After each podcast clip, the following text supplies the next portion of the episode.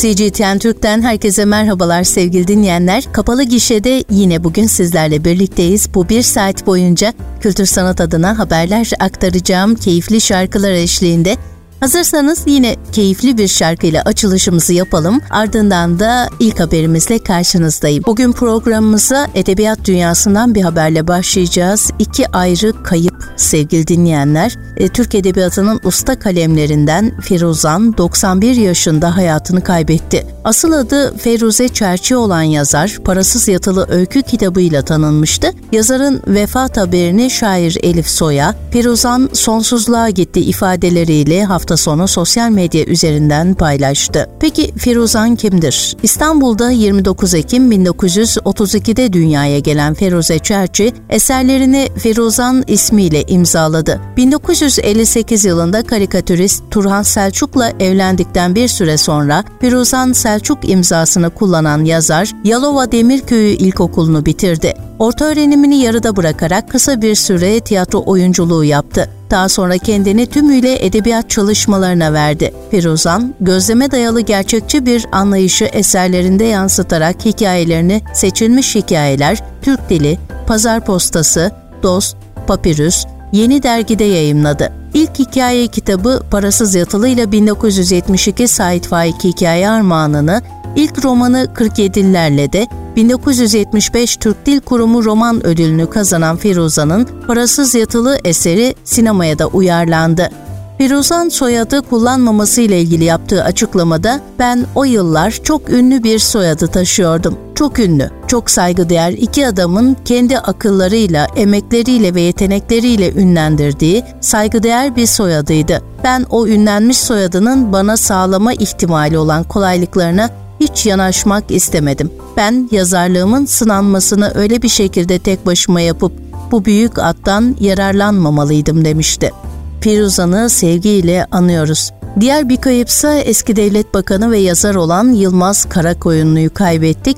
Peki Yılmaz Karakoyunlu kimdir? 26 Nisan 1936'da doğan Karakoyunlu, Diyarbakır Ziya Gökalp Lisesi'ni 1955 yılında, Ankara Üniversitesi Siyasal Bilgiler Fakültesini ise 1959 yılında bitirdi. Georgia Üniversitesi'nde MBA derecesi aldı. Michigan Üniversitesi'nden Efektif Management sertifikası sahibidir. Doktorasını da İstanbul Üniversitesi'nde tamamladı. Kısa bir süre müfettişlik yaptıktan sonra Devlet Planlama Teşkilatı'na girdi, Pransman Şubesi müdürlüğü üstlendi ve istifa ederek özel sektöre geçti. Milletvekili de yapan Karakoyunlu, Salkım Hanım'ın Taneleri romanıyla 1989 Yunus Nadi Roman Ödülü birinciliği kazandı. Üç Aliler Divanı, Güz Sancısı, Çiçekli Mumlar Sokağı, Yorgun Mayıs Kısrakları, Ezan Vakti, Beethoven, Mevsimler Eskidi Biraz isimli romanları Doğan Kitapçılık tarafından yayınlandı. Güz Sancısı romanı 1991 yılında Türk Yazarlar Birliği Roman Ödülü birinciliği kazandı. Şiirlerini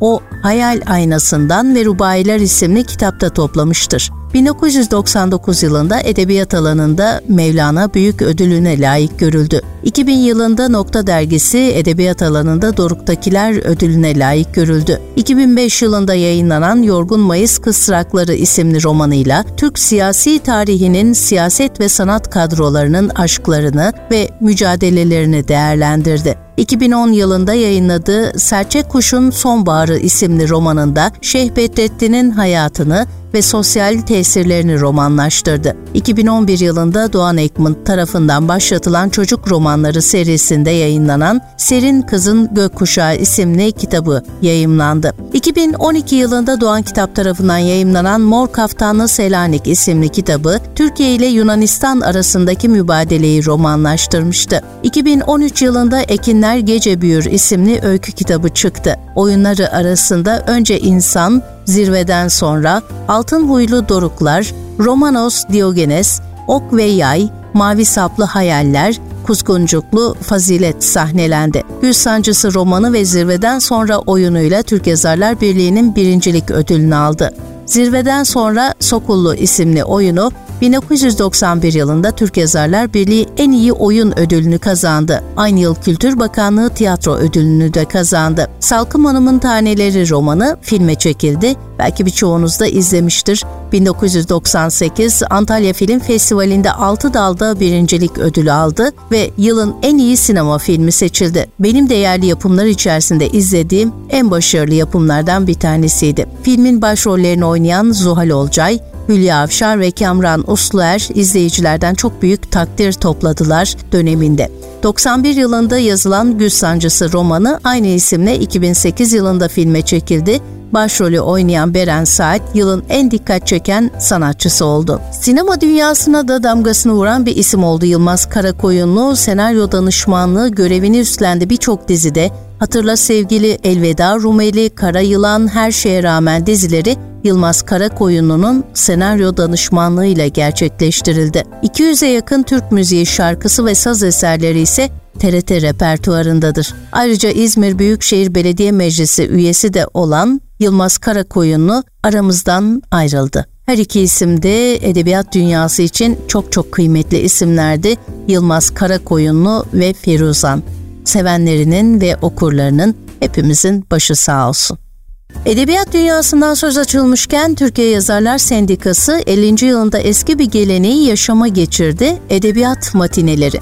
Yaşar Kemal ve Aziz Nesin'in girişimiyle 70 şair, yazar, gazeteci, oyun yazarı ve senaristten oluşan yazarlarca 4 Şubat tarihinde kurulan Türkiye Yazarlar Sendikası 50. yaşını kutluyor sevgili dinleyenler. 50. yılında eskimiş bir geleneği yeniden canlandırarak edebiyat matinelerini yaşama geçiriyor. Edebiyat matinelerinin ilki İstanbul Kadıköy Barış Manço Kültür Merkezi'nde gerçekleşti.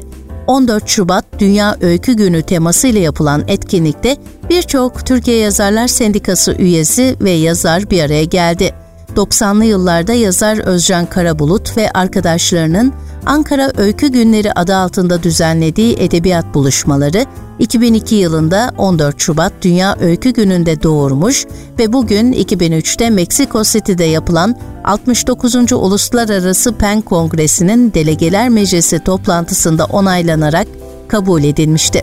UNESCO'nun 2005'teki kongresiyle de resmileşen ve her yıl bir bildiriyle kutlanan 14 Şubat Dünya Öykü Günü'nün 2024 yılı bildirisini yazar Ayla Kutlu kaleme aldı. Etkinlik, Türkiye Yazarlar Sendikası Genel Sekreteri Tahin Şilkan'ın bildiriyi okumasıyla başladı. Ardından sendikanın öykücü eski genel başkanları Aziz Nesin, Yaşar Kemal, Oktay Akbal'la şimdiki başkan Adnan Özyalçıner'in öykülerinin yanı sıra 2023 Türkan Sanat Ödülü sahibi Vicdan Efe ile 2023 Fakir Baykurt Öykü Ödülü ve 2023 Haldun Taner Öykü Ödülü sahibi Polat Özlüoğlu'nun öyküleri okundu. Etkinlik sonunda Türkiye Yazarlar Sendikası Başkanı Adnan Özyalçıner, "Benim gençliğimde yaşadığımız edebiyat matinelerini 50. yılda gençler de görsünler, yazarlarımızı sahnede öyküleriyle, şiirleriyle görsünler, dinlesinler, kendilerine göre bir coşku, bir umut yaratsınlar" istedik ifadelerini kullandı. Antakya Medeniyetler Korosu acının müziğini yapıyor. Kahramanmaraş merkezli depremlerde 7 üyesini kaybeden Antakya Medeniyetler Korosu, afetten bu yana sadece siyah kıyafetlerle çıktığı konserlerde seslendirdiği eserlerle acılarını dile getiriyor. Hatay'da birlikte yaşama kültürünü tüm dünyaya göstermek için 2007'de 3 semavi din ve farklı mezhepten kişilerin katılımıyla kurulan ve bugüne kadar sayısız konser veren koro, 6 Şubat 2023'teki depremlerde 7 üyesini kaybetti. Koro üyelerinin yanı sıra depremlerde hayatını kaybedenlerin anısına yeniden bir araya geldi. Yeniden sahneye çıkan koro, kayıplarının acısını giydiği siyah kıyafetler ve seslendirdiği hüzünlü şarkılarla dile getiriyor. Koro şefi Yılmaz Özfırat, koronun ister Hristiyan, ister Yahudi, ister Müslüman olsun, herkesin tek bir Allah'ın kulu olduğunu insanlara göstermek ve dünyada bu kadar kan ve gözyaşına da gerek olmadığına inandırmak için yola çıktığını, bugüne kadar yurt içi ve dışında 2500'ün üzerinde konser verdiklerini söyledi. Özfırat, 6 Şubat 2023'teki depremlerle büyük felaket yaşadıklarını belirterek depremlerde koronun 7 üyesinin de hayatını kaybettiğini hatırlattı. Depremle bir kahve içmenin, duş almanın dahi ne kadar önemli olduğunu gördüklerini anlattı Özfırat. Bu bir yıllık süreçte hem yaralarımızı sarmaya hem de deprem gerçeğini unutturmamaya çalışıyoruz dedi. Çıktıkları konserlerde kayıplarını yad ettiklerini belirten Özfırat, konser denilince farklı algılanabiliyor, insanların yarası varken Medeniyetler Korosu konser vermiyor. Medeniyetler Korosu acının müziğini yapıyor artık. Biz o günden bu yana yalnızca siyahlarımızı giyiyoruz, beyaz elbiselerimizi artık giymiyoruz. İnsanlara bunu göstermeye çalışıyoruz. Depremi, bu şehirleri unutmayın diyoruz. O yüzden toparlanıp acının müziğini yapmamız gerektiğine inandık ve arkadaşlarımızla birlikte bu yola çıktık. Özfırat müzikleriyle depremden etkilenen insanları da iyileştirmeye çalıştıklarını söyledi. Koro depremzedeler için yardım konserleri veriyor sevgili dinleyenler. Böyle bir koronun olduğundan haberdar mıydınız bilmiyorum ama görünce haberi sizlerle paylaşmak istedim. Hatay'da acıların müziğini yapan Antakya Medeniyetler Korosu'ndan. Ve Kars'a gidiyoruz. Kars'ta tarihi süvari tabyasında 2022 yılında kurulan Türkiye'nin ilk tematik peynir müzesi 2 yılda 125 bin ziyaretçi ağırladı. Gravyer, çeçil ve kaşar başta olmak üzere birçok peynir çeşidinin üretildiği kent, Kültür ve Turizm Bakanlığı Birleşmiş Milletler Kalkınma Programı ile Anadolu Efes ortaklığında yürütülen Gelecek Turizm'de projesi kapsamında 2020 yılında dünyanın 18. peynir rotası olarak belirlendi. Tarihi Tabya'da kurulan Kars Peynir Müzesi'nde büyükbaş hayvanların tükettiği endemik bitkiler, ahır bölümü, süt dolu güğümler, yaylalardaki yaşam ve peynirin yapım sürecinin anlatıldığı bölümler bulunuyor. 1100 metrekare dolaşılabilir alanı bulunan müzede, kentte üretilen ve birçok peynire tat veren endemik çiçekler de tanıtılıyor. Gravyer yapımı, peynir salonu, video odası, temsili Kars Garı, Kars Bitki Örtüsü, Ankara Gazi Garı, Kars Evleri, şef ve atölye bölümlerinin yer aldığı müzeyi gezen ziyaretçiler, yaylalarda elde edilen sütün peynire dönüşüm serüvenini öğreniyor. Kars Peynir Müzesi Müdürü Yeşim Koç, tarihi tabya içindeki müzenin 2022 yılında faaliyete girdiğini ve büyük ilgi gördüğünü söyledi. Kars'ta oturan ve müzeye hala gitmeyenlere duyurulur diyelim. Kars'a gidecek olanlar da mutlaka uğrasınlar bu tematik peynir müzesine. İstanbul Büyükşehir Belediyesi Kültür AŞ'nin kamusal sergi alanı olan ve Taksim metrosunun -1. Katında yer alan Taksim Sanat, 26 Ocak'tan beri kimlik göstergeleri sergisine ev sahipliği yapıyor sevgili dinleyenler. Küratörlüğünü Beral Madra'nın, sanat danışmanlığını ise Ferhat Özgür'ün yaptığı sergi, resim, fotoğraf, video, heykel ve çeşitli teknikte yerleştirmelerden oluşuyor. 25 Şubat'a kadar gezilebilecek sergide 25 farklı sanatçının eserleri var. Sergi salonuna girdiğiniz anda dikkatinizi çeken ilk eser, Barış Kandemir'in ahşap ve 3 boyutlu plastik heykeli, Bakterinin Zaferi. Eser Postman'ın Televizyon, Öldüren Eğlencesini çağrıştırıyor. Semra Bayram'ın Kadın ve Kadın Olmak eserleri günümüz toplumundaki kadının halini yansıtıyor. Metin Katırcılar'ın Aile Fotoğrafı eserinde yüzleri ve bedenleri olmayan aile üyeleri, aile ilişkilerinin düzeyini sorgulatıyor.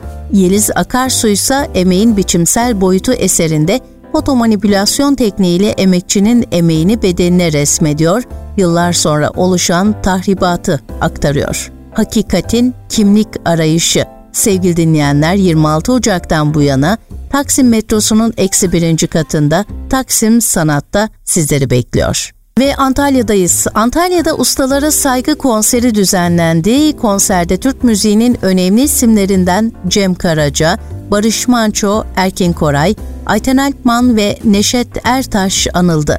Antalya'da böyle bir etkinlik Ustalara Saygı Konseri başlığı altında düzenlendi. Büyükşehir Belediyesi Bando ve Kent Orkestrası tarafından Atatürk Kültür Merkezi Aspendos Salonu'nda verilen konserde orkestrayı Şef Umut Özdiken yönetti. Düzenlemelerini Hasan Özer Özbay ve İsmail Tepe'nin yaptığı konserde Türk müziğinde hafızalara kazınan isimlerin şarkılarını Ümit Burak Tekinay ve Elif Eda Saraçlar seslendirdi. Salonu dolduranlar Türk bayrakları sallayarak usta sanatçıların eserlerine eşlik ettiler. Keyifli vakit geçiren izleyiciler ustalara saygı konserlerinin devamının gelmesini istedi. 16. Uluslararası 360 Dereceden Aşk Festivali, Masal mı, Gerçek mi temasıyla gerçekleşti. Bu yıl Masal mı, Gerçek mi temasıyla düzenlenen tüm dünyayı evliyalar, aşklar, aşıklar şehri İstanbul'u yaşamaya davet etme sloganıyla 28 Şubat'a kadar devam edecek olan bir sergi açılışı vardı. 360 Dereceden Aşk Festivali. Festival küratörü Işık Gençoğlu bu yılki tema hakkında yaptığı açıklamada içi boşaltılan aşk kavramının itibarını iade etmeyi amaçladıklarını belirtti.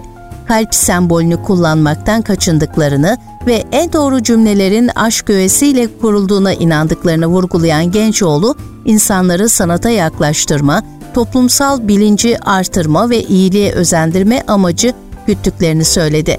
Bu festivale ihtiyaç duyulan bir zamanda düzenlendiklerini belirten Gençoğlu, festivale herkesi beklediklerini çünkü insanlığın sevmeye ve sevilmeye ihtiyaç duyduğunu ifade etti. Festivalin statü, cinsiyet, ırk, dil ayrımı olmaksızın herkesi bir araya getirip dünyaya barış çağrısı yaptığına da dikkati çekti. Aşk Festivali, Masal mı Gerçek mi sergisi sizleri bekliyor. Kapalı Gişe'den bugünlük de bu kadar diyelim. Yarın aynı saatte tekrar buluşuncaya kadar hoşça kalın.